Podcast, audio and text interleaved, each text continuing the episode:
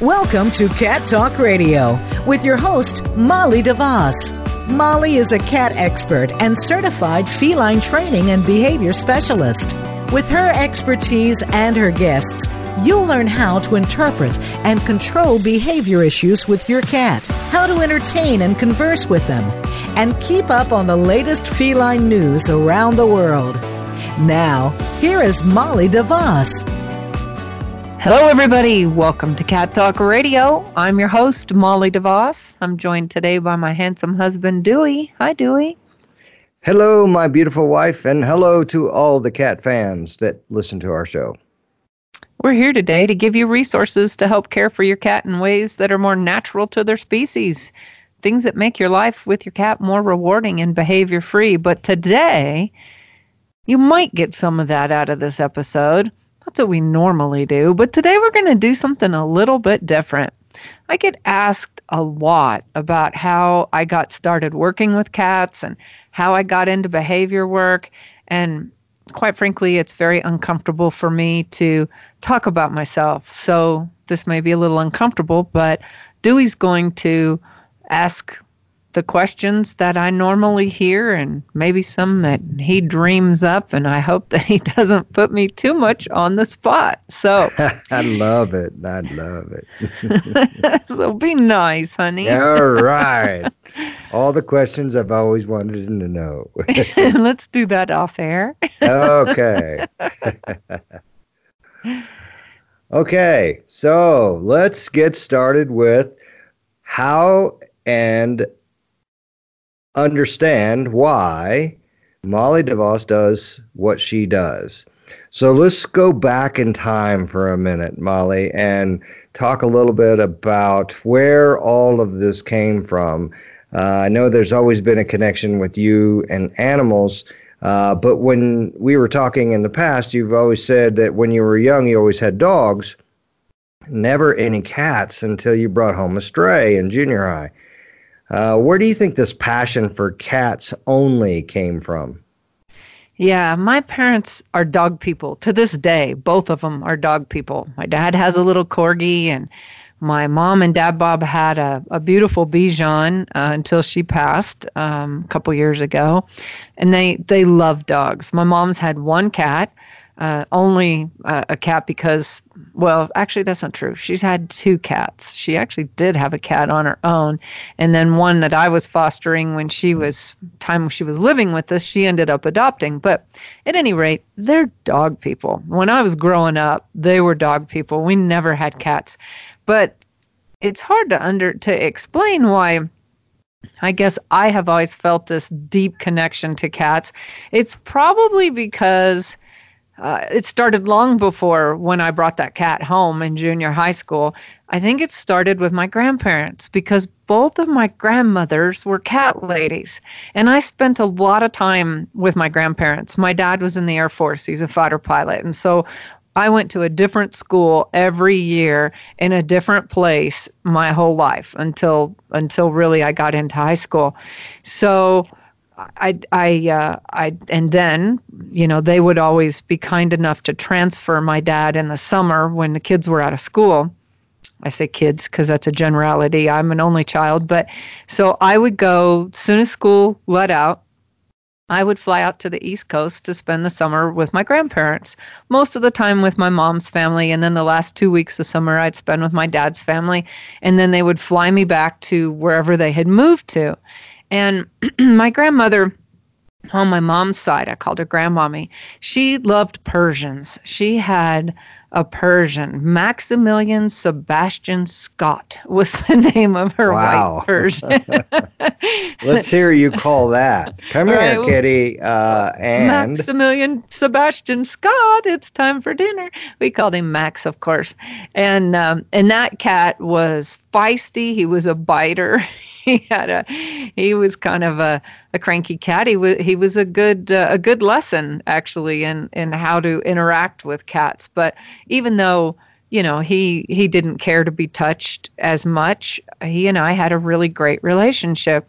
And then my dad's mom they uh, they lived in Pennsylvania. My mom's mom lived always on the East Coast, Ocean City, Maryland, Washington D.C. area, and uh, and so then I'd go to Pennsylvania to spend the last little bit of summer with my dad's parents, and she loved cats, and she had a lot of cats. I mean, not at one time. She always had one cat at one time. Both grandparents did actually, and I can remember picking out a cat for her around Halloween time, and it had it was a a tortie, and it had this big yellow round spot on its forehead, and we called her Pumpkin, Punky. I always called her Punky.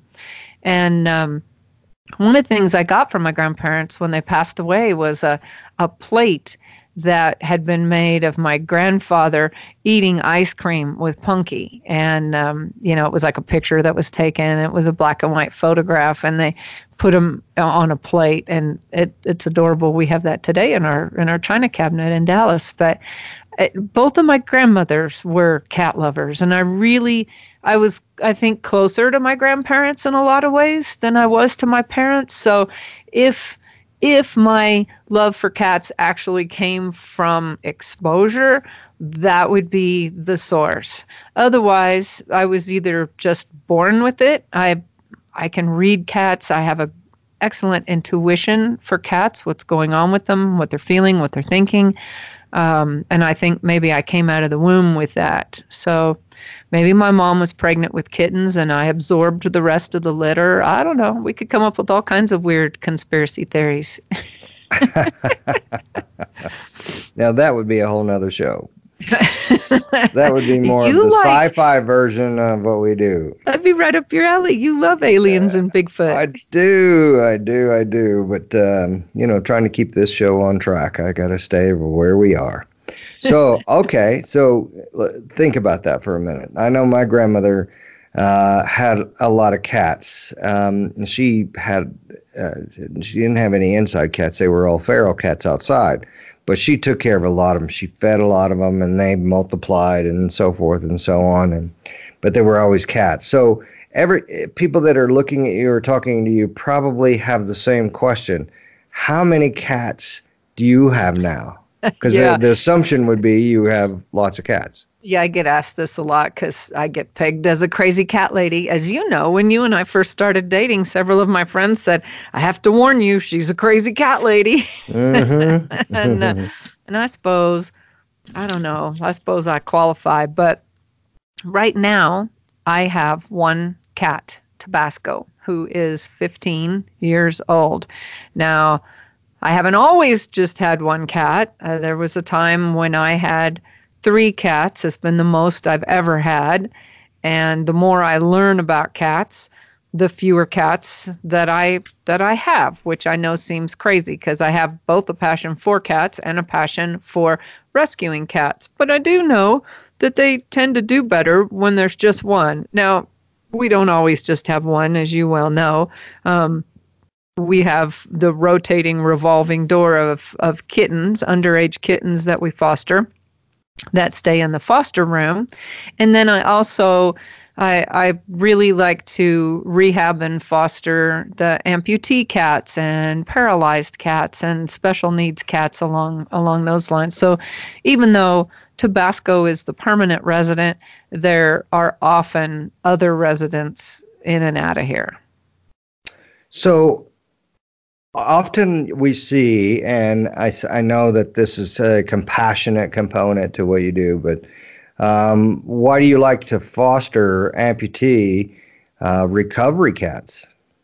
Well, it all started with Rescue Kitty. Um, she was a beautiful flame point that was at Dallas Animal Services, and she was really my first full on rescue from the shelter and I was working with a couple that was looking to adopt a cat, and I had them back in what was called the lost and found cat area.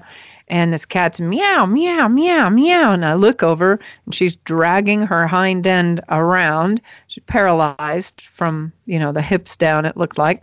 And she's climbing up the front of the cage, making intense eye contact with me. Not anybody else in the room, just me.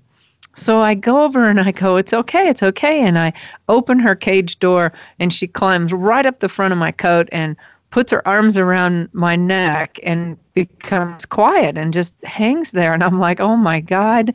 So I said, "You know, you you can't do this. You have to go back in your kennel.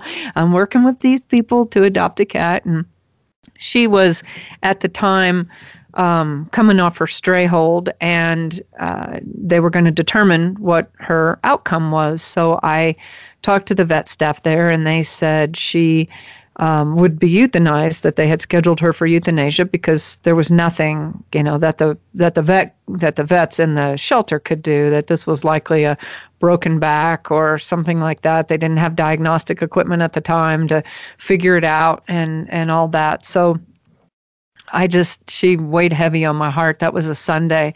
And and Monday I reached out to one of the rescue groups that I knew pulled from the shelter and I said, There's this cat and and she, I knew this lady does a lot of homeopathic work. This is Tawana Couch with Society for Companion Animals, does an awesome job, and she mostly pulls dogs. So I explained to her what I'd seen, and I said, um, "Can you pull this cat? Can you tag this cat for me? I I want to foster it, and I want to see if I can help it."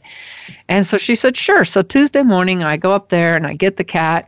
I had no idea what I was in for, and this cat, you know, was completely paralyzed, was in a bit of discomfort and I began to work with this cat. I it had to put a diaper on it because it would try to use the litter box, but then it would drag itself through what it just did to try to cover it. It was an oh, it was an awful mess.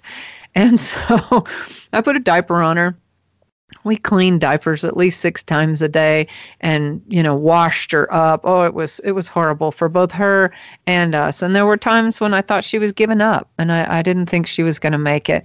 But I saw her through it and I put a lot of energy into her and I uh, intuitively figured out how to do physical therapy with her, how to make those muscles build. And it was a long process. It was it was about I guess it was about 3 months and um, I finally got that cat walking. And and it really was it seemed like a miraculous recovery, but what I knew in my heart was that it had to do with my love for her and my energy that I put into her. So someone told me afterwards that I needed to be really careful because I was putting my own energy into the healing of this cat and that what I really needed to do was to look at doing some professional energy work. So, long story longer, I, I went out and I, I took Reiki lessons. I found Reiki masters that uh, worked on animals specifically and started with my Reiki level one. Then a year level later, went into my Reiki level two. Then I skipped a few years and did Reiki level three, became a Reiki master.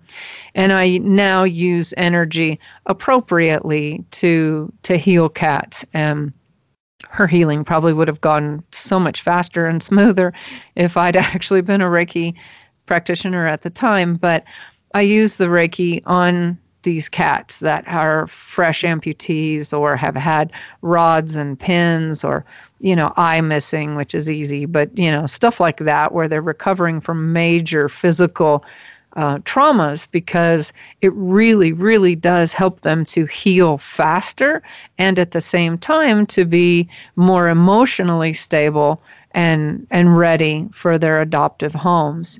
So that was a long story to tell you the answer to that. But, but that's okay. You know, one of the things, uh, can you just real quickly kind of dive in? what does it mean to give a cat energy? Well, boy, this is also not a short answer, but um, so you know, when all of us are, we're all energy beings, and when you have intense feelings, you are emitting that energy into the beings around you. So when I love you intensely, you're feeling that energy from me. If I had the opposite end of that and I was hating something intensely, which I personally do not allow myself to have those feelings, but that energy also affects the beings around you. So as we are energy beings, we're, you know, we're sending pulses of energy out into the beings and universe around us without any um, formal training. When you go through Reiki training, you learn to um, you learn more about the chakra system. Uh, both, well, all beings have chakras. Cats have uh, one extra chakra than we do. There's a place on my website under the About section that says About Cat Reiki, where I have illustrated where the cat chakras are and their meanings. So a lot of times I'll use that, but the chakras are basically energy portals, centers where energy flows out of your body. And if those are shut down, then that can cause disease, emotional or physical, within your being. Um, so Reiki is actually uh, it, it's energy that comes out of our hands. A lot of people equate it to healing that's mentioned in the Christian Bible about you know laying of hands for healing and things like that. That that that could be Reiki energy, but basically it's healing energy uh, positive love energy that's flowing through a Reiki master because they have been attuned in a special way for more of that energy to flow through and help heal situations, both emotionally and physically. So I use it also with cats that are very wound up in the shelter. Either they're really fearful or they're really wound up and aggressive because their owners have dropped them off and surrendered them and they have no idea where they are and you know it's just a like being abducted by aliens. I will use that energy oftentimes to calm those cats down. I think it has a lot to do with why people say oh you're a cat magnet you know? Uh, people in the shelter will say well that cat's got a behavior problem. And i say well no it doesn't. It's fine with me. And they go yeah well with you it is. All cats are fine with you. I think that's a lot because of the Reiki energy, but it's also because I go into that place of of love and positive energy and I'm and I'm giving that to the cat and I'm pushing that to the cat and I think that cat feels it and trusts me and um, responds accordingly. I don't know if that answered your question or not, but no, I think that you know, kind of it dives in a little bit and it explains to the listeners uh, more about what that means. So let's let's move into connectivities, and I know you connect with a lot of cats. So tell us about our current cat, Tabasco, is his name. Uh, tell us uh, where and why did you get Tabasco? Well, Tabasco was an anomaly for cat adopting for me. I got Tabasco 15 years ago at the SPCA of Texas, back when they were located on Industrial Boulevard, back when it was Industrial Boulevard. it shows you how long ago it was. The street's not even named the same, the shelter's in a different location. and I was actually there donating some cat items from a cat that had passed and I always go check out the kittens just because they're so much fun to look at. And I looked at all the kittens. I wasn't there to adopt a cat. In fact, I was on the way to El Centro College with my mentor from Trinity River Mission, and I uh, I was taking her to enroll in college. And I said, well, let me just stop on the way down to El Centro and drop off all this stuff at the SPCA. So I go in. They were even waiting in the car. I mean, this would be a quick trip, but I went in and saw the kittens, and there was not i mean you know they were cute and all that. And i was getting ready to leave and then i turned around and here comes a lady with tabasco under her arm. And he was probably nine weeks at the time. Wasn't a teeny tiny kitten nine ten weeks maybe.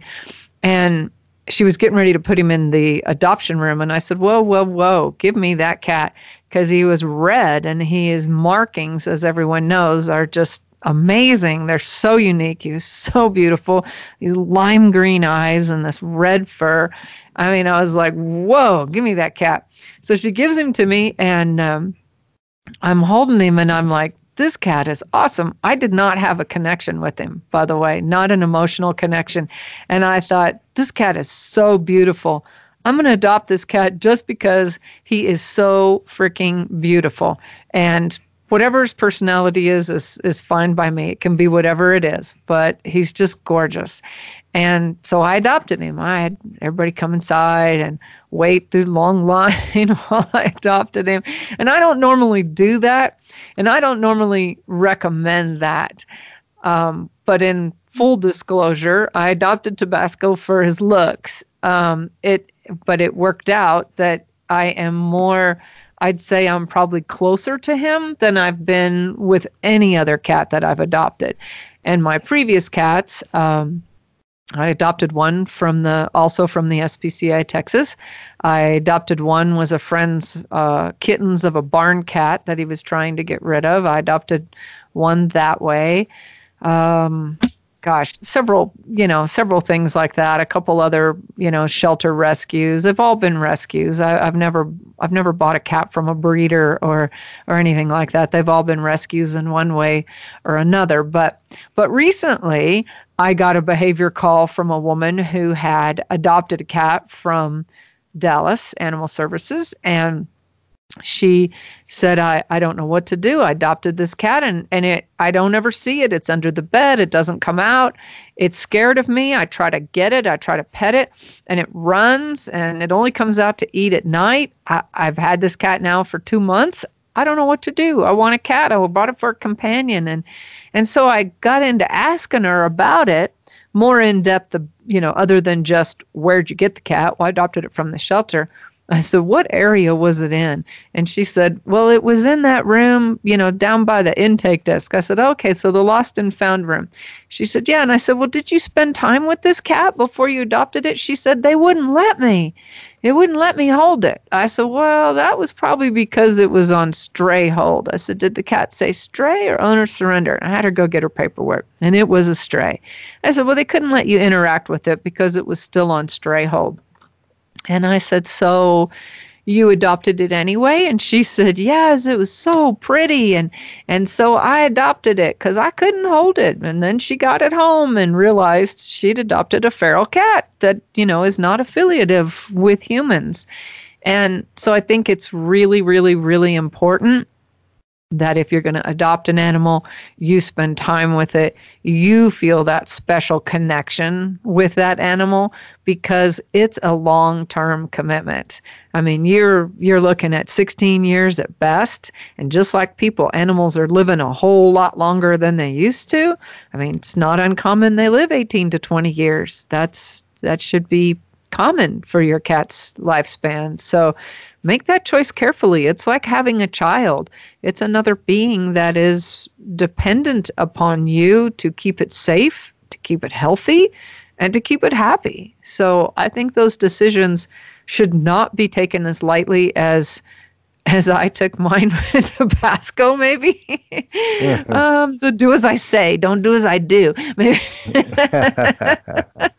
now you're sounding um, like a true parent. I know, I know, but I really, in our next cat, um, I'm, I really would like to get my next cat. I, I would like to foster a nursing mom, so that I can find, you know, the cat that I connect with in the litter and be able to start working with it at a really young age, because cats have a window of three to seven weeks of when you know they it starts formulating their personalities and their behavior for the rest of their life. And so i really want to have that opportunity to begin working with a cat at at 3 weeks of age which i have not had for any of my companion cats. I've always gotten when they were older than that. So i haven't really had that opportunity. So i'm i'm looking forward to that for the next cat.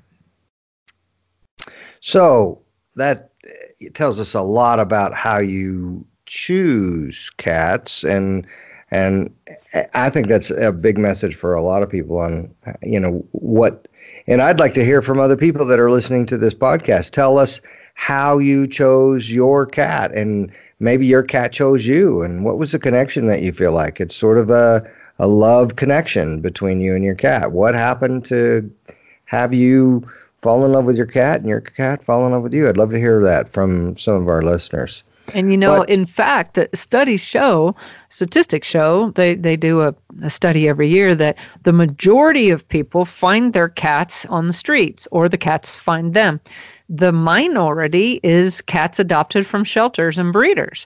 So it is far more likely that someone has a cat wander up to their back door and they start feeding it and it becomes affiliative and then they want to come inside and you know and the people eventually just adopt the cat you know because it's an outdoor cat that they feel needs a home. That happens you know more often than not and and that's a cool thing. And that's and that's a good thing. When a cat chooses you i think that's awesome.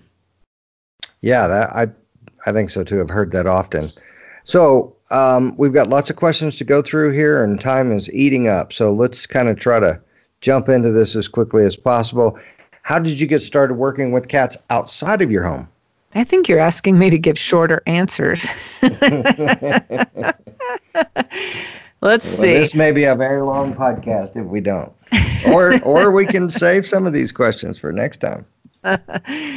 I got started working with cats outside the home in in shelters. So I think that the SPCA was the first shelter maybe that I started. Um, I think they were the first ones that I that I actually started volunteering at, and I just wanted to be around cats more, and uh, and so it started with on weekends before you, my love, because now I stay busy on weekends. But on weekends before you, you know, I was I'm alone. I was bored. I would go shopping. And, you know, I'd drop a lot of money on a weekend. I'd go, you know, clothes shopping and things like that and, you know, homewares and stuff. And I, I'd, I'd end up spending a ton of money. And I'd look back on my weekend and I go, what the heck did I do all weekend long? Well, mostly I went shopping. So I thought I'm going to start doing something productive on weekends, but also something that I enjoy. That's going to be a you know a weekend fun activity for me. So I started volunteering at the shelter, and I said, okay, I'm going to volunteer two hours every weekend.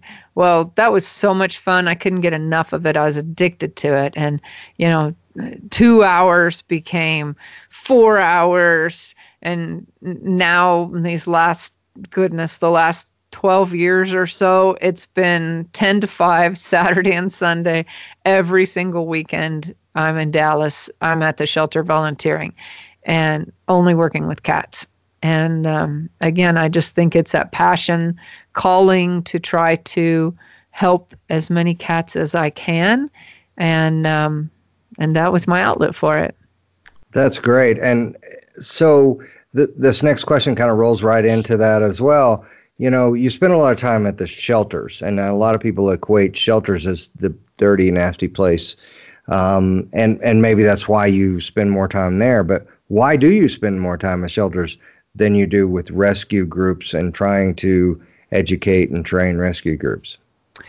Um, well, I, I I do extend my services, my my behavior counseling services to cat rescues. So I I absolutely do work with rescue groups. I foster for rescue groups outside the shelter, but I spend the majority of my time in the municipal shelter, both in Dallas and Santa Fe, because I feel like those are the organizations that are faced with the difficult decisions. Those are in Dallas. Those that is an organization that still has to euthanize for space, no fault of its own it's a gigantic shelter. So this isn't because, well, you didn't build a big enough facility. It's a big facility. Could it be better? Of course. But this isn't because of, of lack of square footage. This is a community that, you know, still has um, a disposable pet, um, I guess, feeling, education, whatever. And there are unfortunately a huge number of animals, I don't know, 150 a day on average, that are surrendered to the shelter. They intake well over 30,000 a year. Whereas rescue groups, and, and that's what's called, by the way, an open admissions shelter, which means if you live within our city and you bring me your pet, I take it, no questions asked. I mean, we might ask some questions like, who are you? Where's your address? Stuff like that.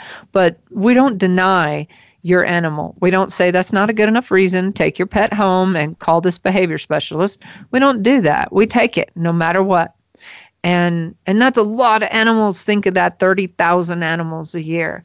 And oftentimes overcrowding is an issue and they have to euthanize for space. Thankfully those days are few and far between now, but it's a horrible place for animals to be. Cats, in particular. Cats have a really hard time in a shelter. They're not pack animals. They don't like being in this facility with a bunch of other cats and loud noises and weird smells and, and things like that.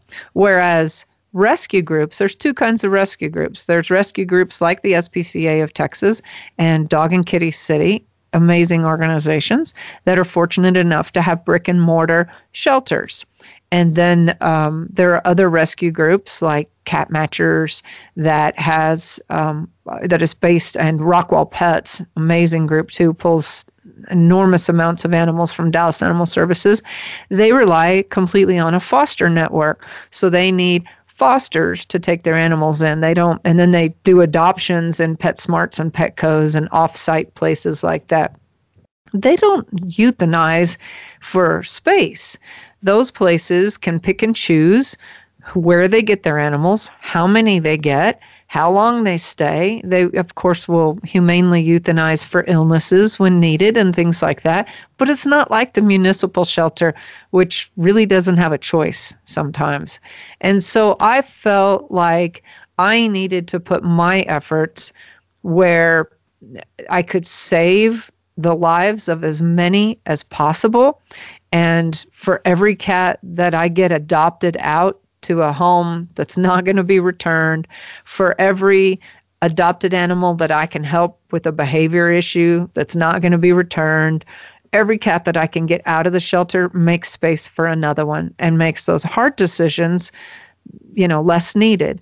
So I really try to you know concentrate on my efforts not only in the municipal shelter arena but particularly on the cats that are at the highest risk within that shelter so that leads us into the next question when did you start behavior work well, I started my behavior work, um, I guess, relatively recently when you look at my whole life, because I'm a whole lot older than I sound, I hope.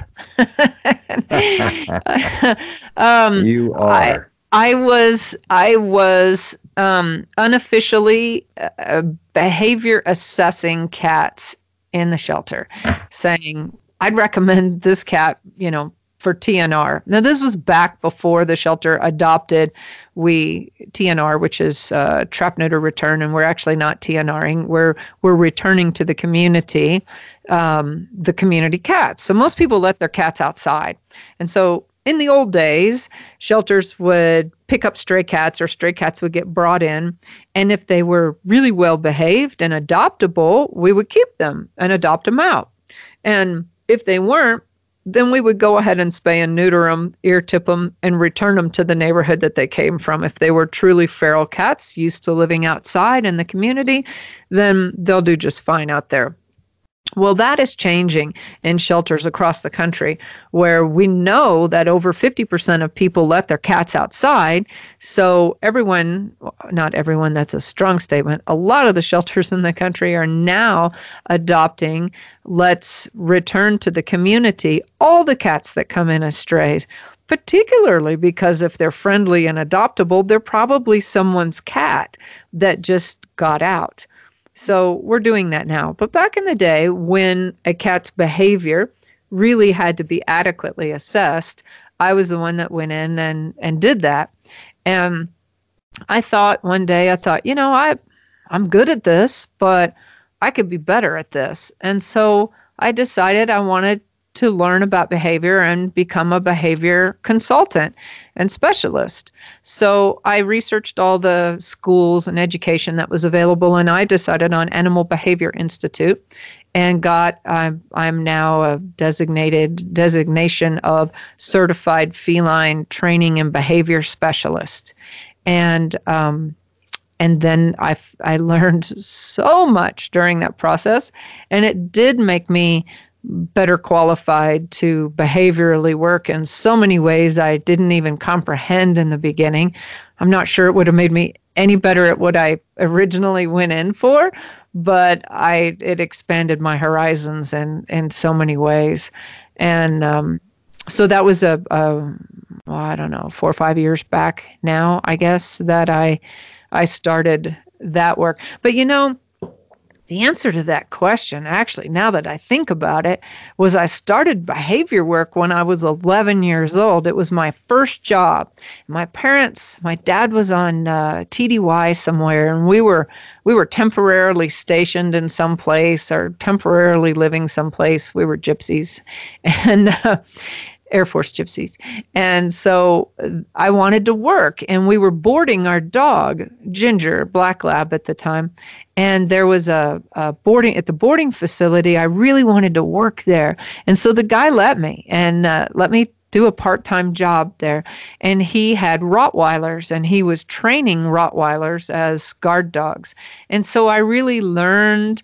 Um, I learned about behavior, dog behavior, some training techniques and things like that. He engaged me not only in the nasty kennel cleaning work, but also let me help him in his uh, obedience training and um, behavior training of these dogs that he was he was boarding. So that was really my first behavior work when I was 11, but it wasn't with cats. I don't know if it counts. you know, I, I I hear you say that a lot um, you know about how in the past you had this connectivity and um, you know as you brought this all forward you're working you're volunteering you're you're seeing things happen uh, and, and, you're seeing you, you're beginning with your education and your passion and your desire to help cats pulled you all together into one spot where you made a, a specific decision to really have a uh, platform to work with. So tell us a little bit about what made you start Cat Behavior Solutions. Yeah, so that was one piece of information I got in my education that was shelter euthanasia is the number one cause of death in cats in the United States. And I was like, "What?" And I and I thought, uh, that's worse than I thought it was because, you know, I know it was bad, but God, I didn't realize it was that bad. I'm thinking kidney disease or running over by cars or whatever. There's got to be more of those than killed in shelters. And so I, I was amazed at that. And I thought, you know, it's it's just what I need to do with this work is a need to reach the people that are having behavior issues with their cats and considering rehoming them long before they ever get it to the shelter. Because if you've already made the emotional decision to rehome Fluffy because she's peeing on your bed and this has been going on for six months and you just can't take it anymore, your life has gotten stressful, and it's just more than you have time or emotions to handle. And you the whole family says goodbye to fluffy and you load her up in a carrier and you take her down to the shelter. If i'm standing there and say you know if you'd be willing to give fluffy one more try i will help you they're liable to say no because that emotional decision's already been made. So i realized i really needed to reach people before they made that decision. So I've encouraged the shelters, uh, Santa Fe shelter that I work with already does this. They get behavior calls. People call in and and say, you know, I'm I've got this real problem with my cat. I'm going to have to bring it in. If I can't fix it, can you guys help me? Because they have a behavior helpline department type thing set up. And when they get those questions, they refer them to me. So I really encouraged Dallas Animal Services to do the same. They keep my business cards at the front desk. If people happen to call in, you know they'll give my information out. So i you know i that's why i formed cat behavior solutions as a nonprofit. In dallas we serve a very low income population in most cases and i never wanted to deny service because someone can't afford to pay for a behaviorist. So I said, I'm going to be a behavior specialist that's at your disposal no matter what. I mean, yes, I have personal bills to pay, and the people that can afford to pay for my professional services should, and most do. And I appreciate that. But occasionally I will I will get a case where they really can hardly afford to feed their cat and themselves and I'm I'm not going to take money from those people. I want to help them, um, and as many of them as I can to keep those cats out of shelters. So, uh, you know, short story. I started Cat Behavior Solutions to be a shelter diversion service to keep more cats out of the shelter. Yeah, so it sounds like all that boils up to that very one thing that you do, which is where the rubber and the road meet, which is to say that if you're taking your cat to the shelter uh, to have it euthanized, or just taking your cat to the shelter just because you can't deal with it any longer, and it has to do with the behavior, it says to the audience that, hey, I'm saving one cat at a time through one behavior at a time. Yeah, and that there's help out there. I mean, it's not just me, but there's there's plenty of behavior help out there. You don't have to rehome your cat, you know, because it's peeing on your carpet. I mean, remember what I said a little bit ago that most people find their cats on the streets. The chances that your cat is going to find a really good home in a shelter are pretty thin. So live up to the responsibility that you took on when you adopted this cat for its life. I mean, did you rehome any of your children when, you know, they started having serious behavior issues? No, of course not. Well, maybe some people did. I probably would have. That's why I was never a parent. Much more attracted to cats than kids. But yeah. but yeah, that's that's the deal. So we have lots of questions here to continue to talk about, and uh, we're kind of getting long in our episode. Should we make this a 2.0? And um, no, just go on, go. Okay. Shoot them off. I'll answer right. quickly. I'll All go right. yes, no, maybe. Yeah, no. that would be great. All right. what made you start this show, Cat Talk Radio? Because I realized that the geographic area that I live in, Dallas and Santa Fe, I can't reach enough people. And so, for my nonprofit and my mission in life to save as many cats as possible from being rehomed, especially into shelters, I needed to reach a larger audience. And this platform actually gives us a global audience. We have people listening from all over the world and tuning in for, for cat information that helps them make their cats more happy so that then they don't have behavior issues. So this was a way to really broaden my my reach. You know, I'm not Jackson Galaxy. I don't have a My Cat from Hell TV show and I can't educate people that way. So I I'm doing what what I can afford to do um, with this radio show. Well, that's awesome. And I'm really glad we get this message out there because I think the message really needs to be sent. So, um, as we move on, what's the most rewarding behavior case you've handled today? That was one of those that I just talked about. It was a low income case at Dallas Animal Services. Uh, a woman actually did come into the shelter with her cat. And she was crying and she said, I have to, my doctor is making me surrender my cat. And they said, Well, why? And she said, Because it's chewing through my oxygen cords. And they gave her my card and said, Well, you might call Molly first and let's see if she can help you. And so she was one of the very few people that actually took her cat home. She loved that cat and and called me. And I figured out what was happening. It was a young cat. It didn't have enough stimulation. It wasn't on the right feeding schedule. It was chewing through her oxygen cords in the middle of the night to get her attention. Um, for variety of reasons. I won't go into the long case here, but um, we were able to solve that and and she was able to keep her cat. And this woman was literally in tears over how grateful she was. She said you know you saved my life and and my cat's too. And uh, and that was probably one of one of the most rewarding. There have been many. I mean most people that call me say i'm at my wits end and if you can't help me fix this problem, I'm going to have to take my cat to the shelter. I won't have any choice. Or make it a barn cat or an outside cat or something like that that's going to shorten its life one way or the other.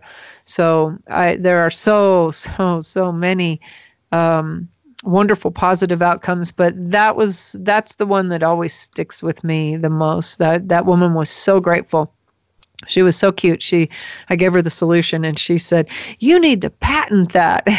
I had to explain to her that we were not using anything that was unique or, you know, that was patentable. But that's how much she appreciated what what help I gave her. Yeah, I remember that story, and the emotional connection with that that was really drew me in was the fact that she was crying as she was dropping off her cat, not wanting to let it go. Not like others who are going, Here, this cat is has a is peeing everywhere or scratching on stuff. Here, take that cat. I mean, that's a whole nother type of person. This person was like, you know, my doctor said I got to drop it off. My cat and I are so in love, and if if I could do anything to keep my cat, I would. And, there, and so, there are there's a lot of those. I, I stand at that intake desk best I can as time allows, and there are. I mean, that's a line of people crying, and and it's horrible, horrible, horrible. The reasons people have to give up their pets. You know, they have to move. They've lost their job. They can't afford it. I mean, it's it's the most heartbreaking thing it's it's terrible. I'm usually there in line crying with them. It's awful. uh, and then the connection, the opposite connection to that very same story, the the happy tears. So you have the sad tears of dropping it off, and then the happy tears of going, "Oh, we found a solution. Now my cat can stay, and now my doctor's not saying give it up." I uh, that's what drew me to that one. I think more than anything. Yeah, that was yeah. a good one. So, um, as we move on, how do you deal with people that say we're just going to have our cat euthanized? You know, if the bad behavior won't stop, we just can't handle it anymore. There's nothing else for us to do. We're at our ropes end. Yeah. But the word the word euthanized usually doesn't come up. It's more about I don't want to know what's going to happen. I'm just going to drop it off at the shelter. No, you'd you'd be surprised. I was surprised. I had I had no idea. When I started Cat Behavior Solutions, I thought I was dealing with shelter euthanasia. I didn't understand the number of people that actually take their cats to the vet, healthy cats, young cats, and say, I want you to euthanize my cat because it's peeing everywhere and I can't make it stop. And we've ruled out medical issues and I've tried everything and I know it won't do good in a shelter. So euthanize it. I was shocked. I'll I'll never forget the first time I encountered that. Uh, a woman reached out to me. She had a cat. That cat was fine, never had any behavior issues. She adopts a Bengal and, of course, didn't do the introduction properly. The two cats started fighting her incumbent cat started urinating on things, of course, as a territorial marking gesture. And uh, so then she locks up the incumbent cat, obviously very intrigued with her new Bengal, and uh, reaches out to me. And, and you know, I, I have a day job because I set this up as a nonprofit and I don't get enough donations to pay my bills. So I have other work that I got to do to keep a roof over my head. And I oftentimes will get backed up in behavior consults. And I couldn't get to this woman in 24 hours. I did respond to her and say, hang in there. Here's some more questions for you. I think I can get to you soon, but I've got a couple behavior consults. It might be a week. Hang in there. I heard back from her. She answered the questions. I responded again. So it was probably 10 days after her initial consult uh, with me, reach out to me that I got back to her. And I reached out and I said, Okay, are you ready to schedule this consultation? And she said, No need. I took the cat to the vet and uh, and had it euthanized. And I was just stunned. I, I I didn't know what to reply.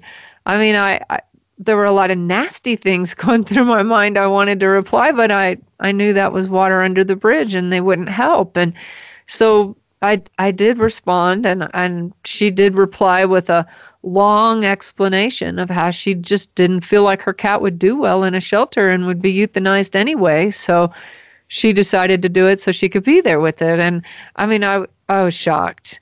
So I do try to get to behavior consults faster. There's no question because because um, that that felt responsible. Um, and sometimes you know that's that's hard on with my regular job that's that's hard. But um, we try to be as empathetic as possible.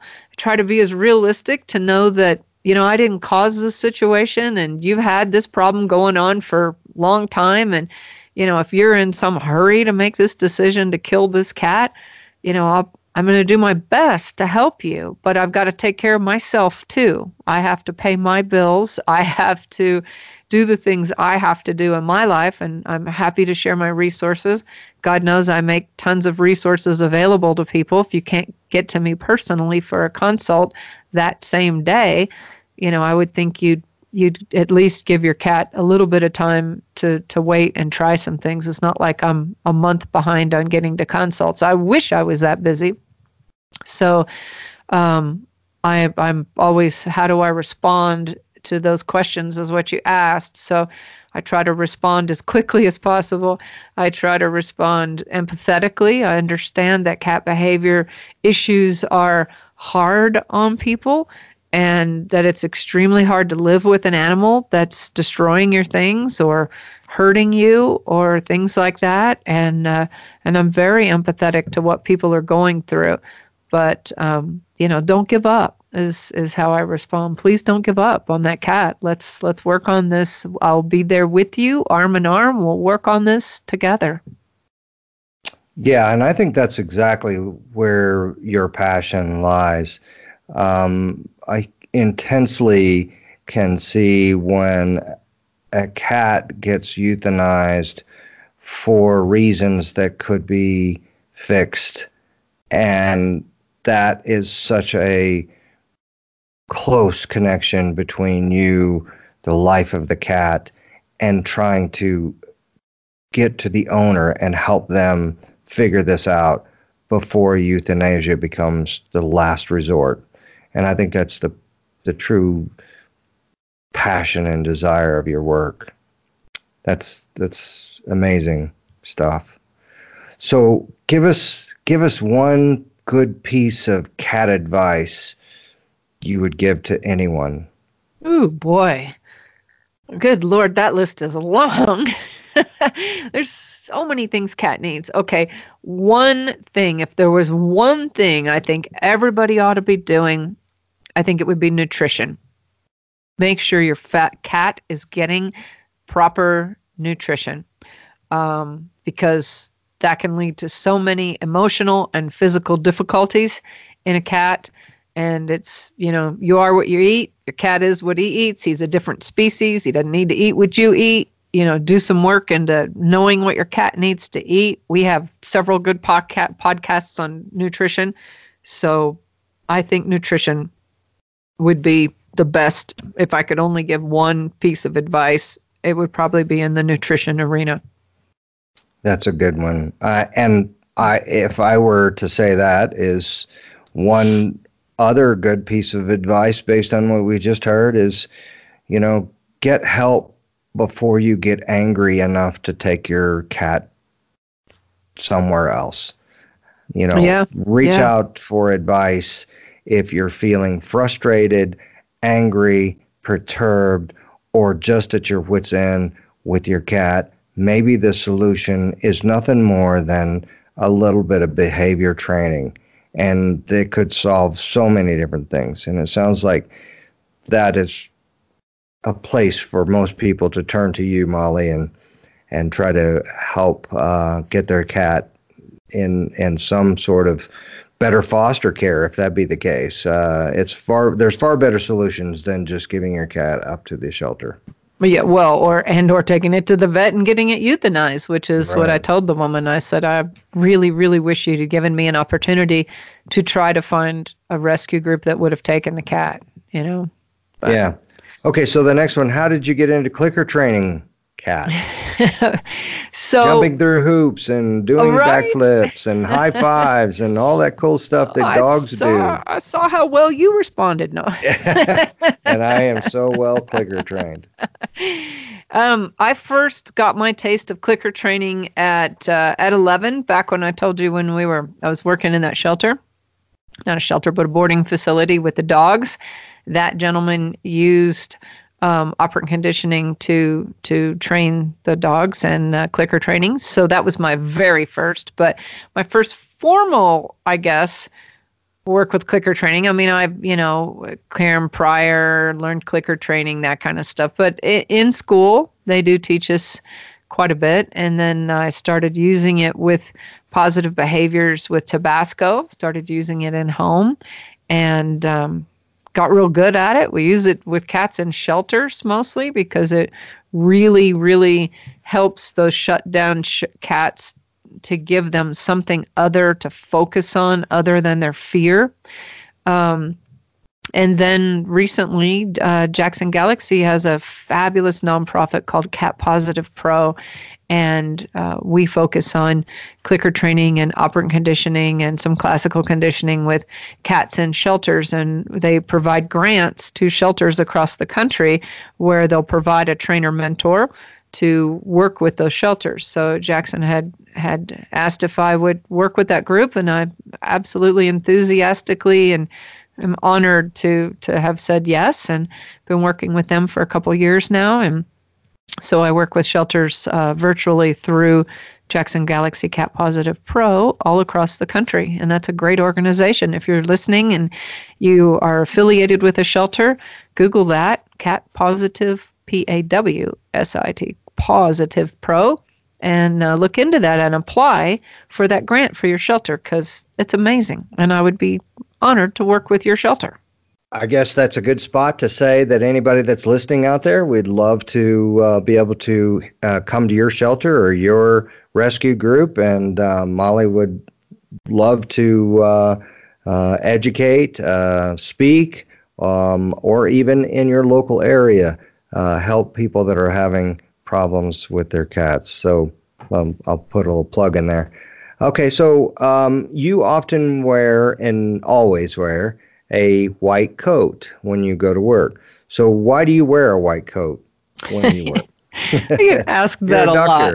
you know, no, I'm not a doctor. I'm not even a behaviorist. You know, there's a big distinction between a behavior specialist or behavior consultant and a behaviorist. A behaviorist is someone who has a degree, like a PhD, or you know, in in animal sciences, animal behavior sciences, and they're very rarely given out to one species. Like you're not a feline behaviorist, you'll be an animal behaviorist.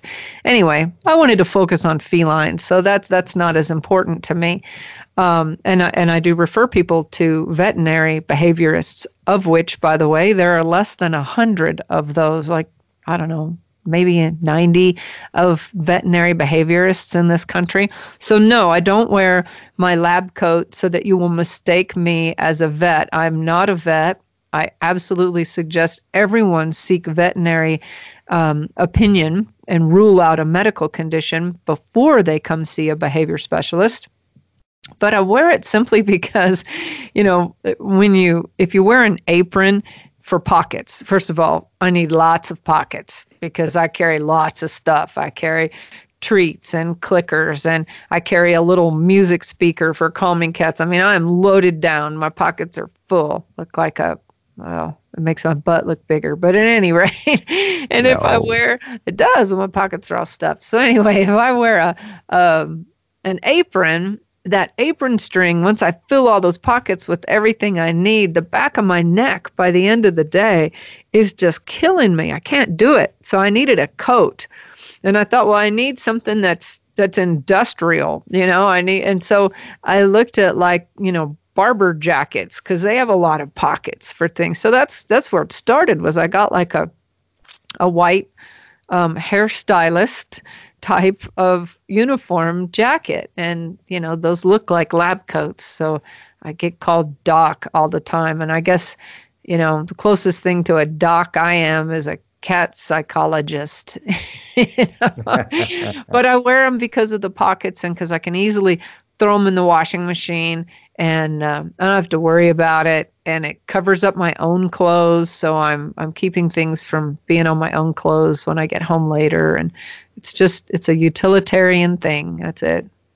And it, and you know it turned out much like our zebra painted zebra stripe painted building in the other business we have. Um, it it's become it's become a branding statement. I didn't do it intentionally, but it's now a branding statement that I always show up in my white coat because, you know, that's my uniform. That's it. And you look so good in it. You're thing. biased. and I think that that's a, you know, it is a branding tool, and I like that. And that may be one of the things that you talk about on this next question, which says, what sets you apart from other behavior consultants? well, I hope it's more than my clothes. I'm um, sure it is. See. What sets me apart but from. But it could be one of many. This is a hard question. Um, I don't know. I don't know that. Um, you know, I don't know because I, I haven't.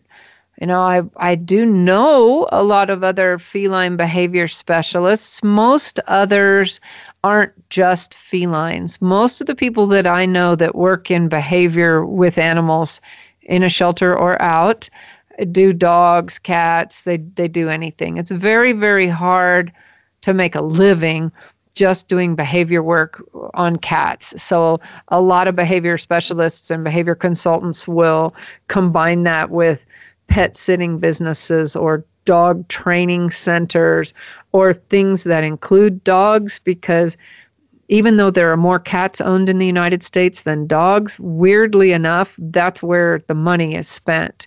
And um, I haven't done that. So I think where I'm different is I really, really focus on one species and one species only, and that's cats and house cats, not big cats, not exotics, just house cats.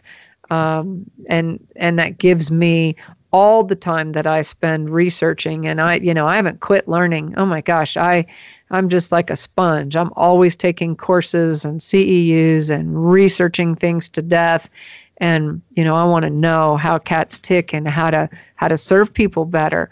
So I I think one of the big things is I'm just cats and I've been doing it for a long time. Like I said, I'm old, so you know I've been around cats in the shelter for 12 years now. It's been a long time, and uh, and I've seen a lot, and I know a lot what works, and I'm very well connected. And again, I don't know that that means other people aren't, but that's the best I got for that question.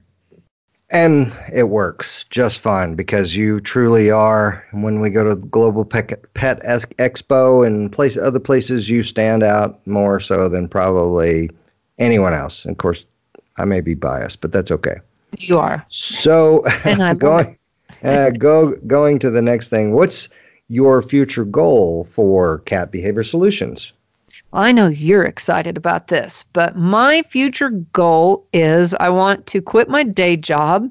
I want Cat Behavior Solutions to become financially um, stable so that it you know that it covers my overhead. I don't my i've worked very hard in my life to make sure that i have zero debt. No mortgages no debt nothing. So my overhead is really low. So it doesn't take much. It's not like this is an astronomical figure. But i want to be able to quit my day job devote 100% of my time to cat behavior solutions and cat talk radio. I want to get a giant RV. This is the part you like. And I want to do a wrap on it and and have it be Cat Talk Radio, Cat Behavior Solutions, hopefully supporting sponsor logos where some of that that overhead and expense will will be supported. And I want to take the inside of the RV and totally catify it so that it's this even though it's very small, perfectly catified space with shelving and climbing and scratching posts and just all kinds of stuff. And then when we get parked, you know, have a great catio built out so it can safely go outside when it wants and things like that. And then I want to travel around the country with you, my love, and visit different communities, um, shelters. I want to have, you know, training shelter staff how to work with some of those difficult cats. Uh, along the way. I want to give free community seminars at those shelters. I want to do clicker training classes for people to be able to clicker train their cats at home. Um, and I want to take on behavior cases in communities. I want to travel all across the country and take my my work and my knowledge to places that I can't reach today because I'm a little I'm a little locked to um, to to still having to uh, work to pay overhead outside of Cat Behavior Solutions. So that's my future goal for Cat Behavior Solutions. I want to reach more people, more, more, more people. Yes, and uh, there's a lot of people out there that have that similar situation, that connection with their animal that they have to take them to the shelter for all those reasons we just talked about, or to the vet for some of that. And I think your message really needs to get out there, and there are people out there that can help support that. And we hope that uh, the listeners can help direct us to those that can help support. Anyway, let's uh, get down to the last question. What does what does success look like when you're finished? Wow. Sadly, I do not think that I will be finished in my lifetime. So I am looking to inspire other people to do the same thing that I do. Um, just just today, I got an email from an adorable young man in the uh, Netherlands that followed me and listened to Cat Talk Radio and got inspired and he started his own cat podcast to answer behavior questions and he does it in Dutch and uh, he was reaching out to me for for help and guidance on on some behavior things and he takes a lot of the topics we do in Cat Talk Radio and uh, redoes them in for his country in Dutch and and that's awesome. I mean I, I think that's great that we're we're reaching people around the world now but um, will never be finished. I guess we're finished when the only cats that are euthanized in shelters are cats that are dying from some disease, and that euthanasia is truly the only humane answer for them, that they're never euthanized for, for space and that people stop surrendering them. I will never be for stop because, you know, people have things come up. People die, their cats have to go somewhere, you know, family can't take them. I mean, there's always, cats are always going to come into shelters. But as long as we're euthanizing them in shelters, my work isn't finished. And as long as people, you know, feel like there's no other option for them other than to take their cat to the shelter or let it out outside, then my work isn't finished. And like I've said many times in this podcast, I'm old, so I don't have that many working years left. You are not. and uh, you are not. And uh, so, sadly, I do not think that that situation is going to be remedied in my lifetime. So, the answer to your question is uh, success looks like no more cats are surrendered to shelters unless they absolutely positively have to be. And those cats are very well cared for and placed in good, loving homes and never euthanized unless absolutely necessary. And when am I finished? I won't be in my lifetime. That's it. And that's it. And what a great episode. We got to see the inside of Molly DeVoss's heart. yes, and instead we- of opening the kimono, we were opening the vet vet jacket. yeah, and uh, that was, uh, you know, I think that more than anything, the important message needs to get across that there are options, and the options of you taking your uh, cat to some other place, uh, options for when you get frustrated or upset or don't seem like you can do anything with your cat. Reach out to a professional like Molly and Molly uh, as you begin to think about what you're going to do next. So, Molly, what a great episode, as always. So, tell us why we do this for free. Uh, we already covered that in the show. Move on. We do it for free because cats are getting euthanized, and we don't want that to happen. and really, it, and really, it, it's it, we do it for free, but at the same time, it does cost. It costs us to do lots of this stuff. Yeah, it, it, it costs to try to get the message out. It costs to put the radio show on. It costs to keep the websites going. It there's a lot of cost, and so any help we can get uh, is help we appreciate and the cats appreciate. So, tell us about Cat Talk Radio, Molly. Tell you about Cat Talk Radio? This is yeah. Cat Talk Radio. What do you yeah. mean? It's an outreach program for cat behavior solutions, right? Which is a nonprofit? Yeah, didn't we cover that in the show? Yes, yes. Cat Behavior Solutions is the business. CatBehaviorSolutions.org. Go there. Cat Talk Radio is on there. All right. Cat Behavior Solutions. That's uh all right. Sounds like that's it then. Okay. Everybody Sweet. have a great week. And until we see you next time, until you tune in next time, take great care of your cat, love your cat to death, and keep calm and purr on.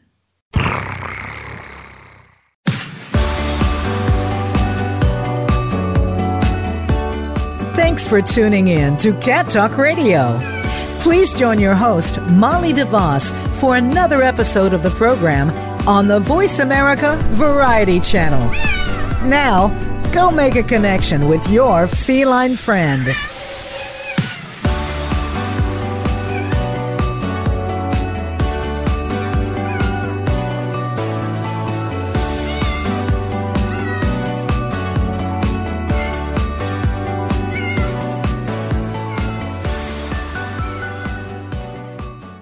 Looking for products that address specific cat behavior issues? On our website, cattalkradio.com, you'll find things that will create enrichment in the environment for your cat. Toys that will reduce boredom, the world's best and safest nail clippers, and much more.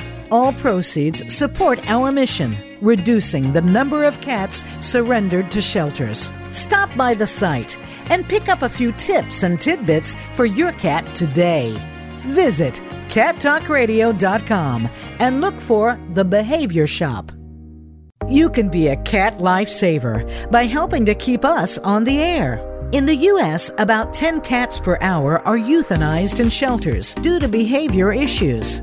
Through this educational radio show, behavior consultations, seminars, and articles, Cat Behavior Solutions intercepts cat behavior problems in the home, reducing the number of cats who are surrendered to shelters. Make a donation at catbehaviorsolutions.com. That's catbehaviorsolutions.com.